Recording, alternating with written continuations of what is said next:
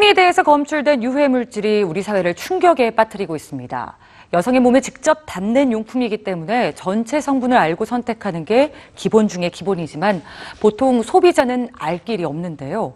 이에 미국에선 몇 해 전부터 생리대를 비롯해 각종 여성용품들의 성분 공개를 의무화해야 한다는 목소리가 높아지고 있습니다. 당연히 알아야 할 우리의 또 하나의 권리, 뉴스G에서 전해드립니다. 최근 로이터 통신이 소셜미디어를 통해 공유한 기사 하나.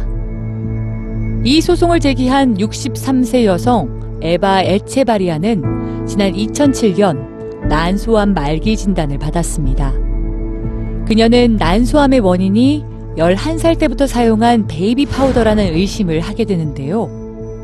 베이비 파우더의 재료 중 하나인 탈크가 난소암을 유발할 수 있다는 연구를 접했기 때문입니다. 결국 법원은 제조사에게 4억 1,700만 달러를 배상하라는 판결을 내렸습니다. 베이비 파우더 제품 어디에도 탈크로 인한 암 유발 가능성을 명시하지 않았기 때문인데요. 이에 한 여성단체는 좀 더 자세한 정보를 공유했습니다. 암을 유발하는 탈크 성분이 사용된 제품명과 브랜드, 판매처까지 세세히 공개한 목록입니다.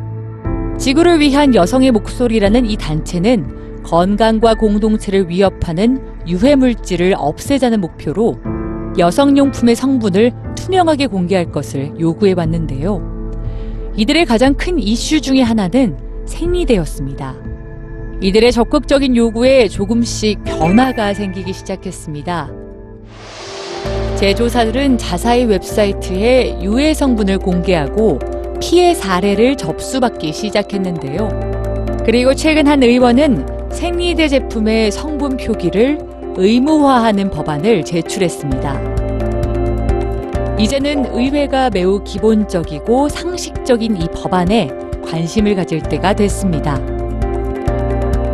자신이 사용하는 제품에 대해 알 권리를 요구하는 여성들과 기업의 이익보다 개인의 피해를 더 중요하게 여긴 법원의 판결로 또 하나의 당연한 권리가 인정받고 있습니다.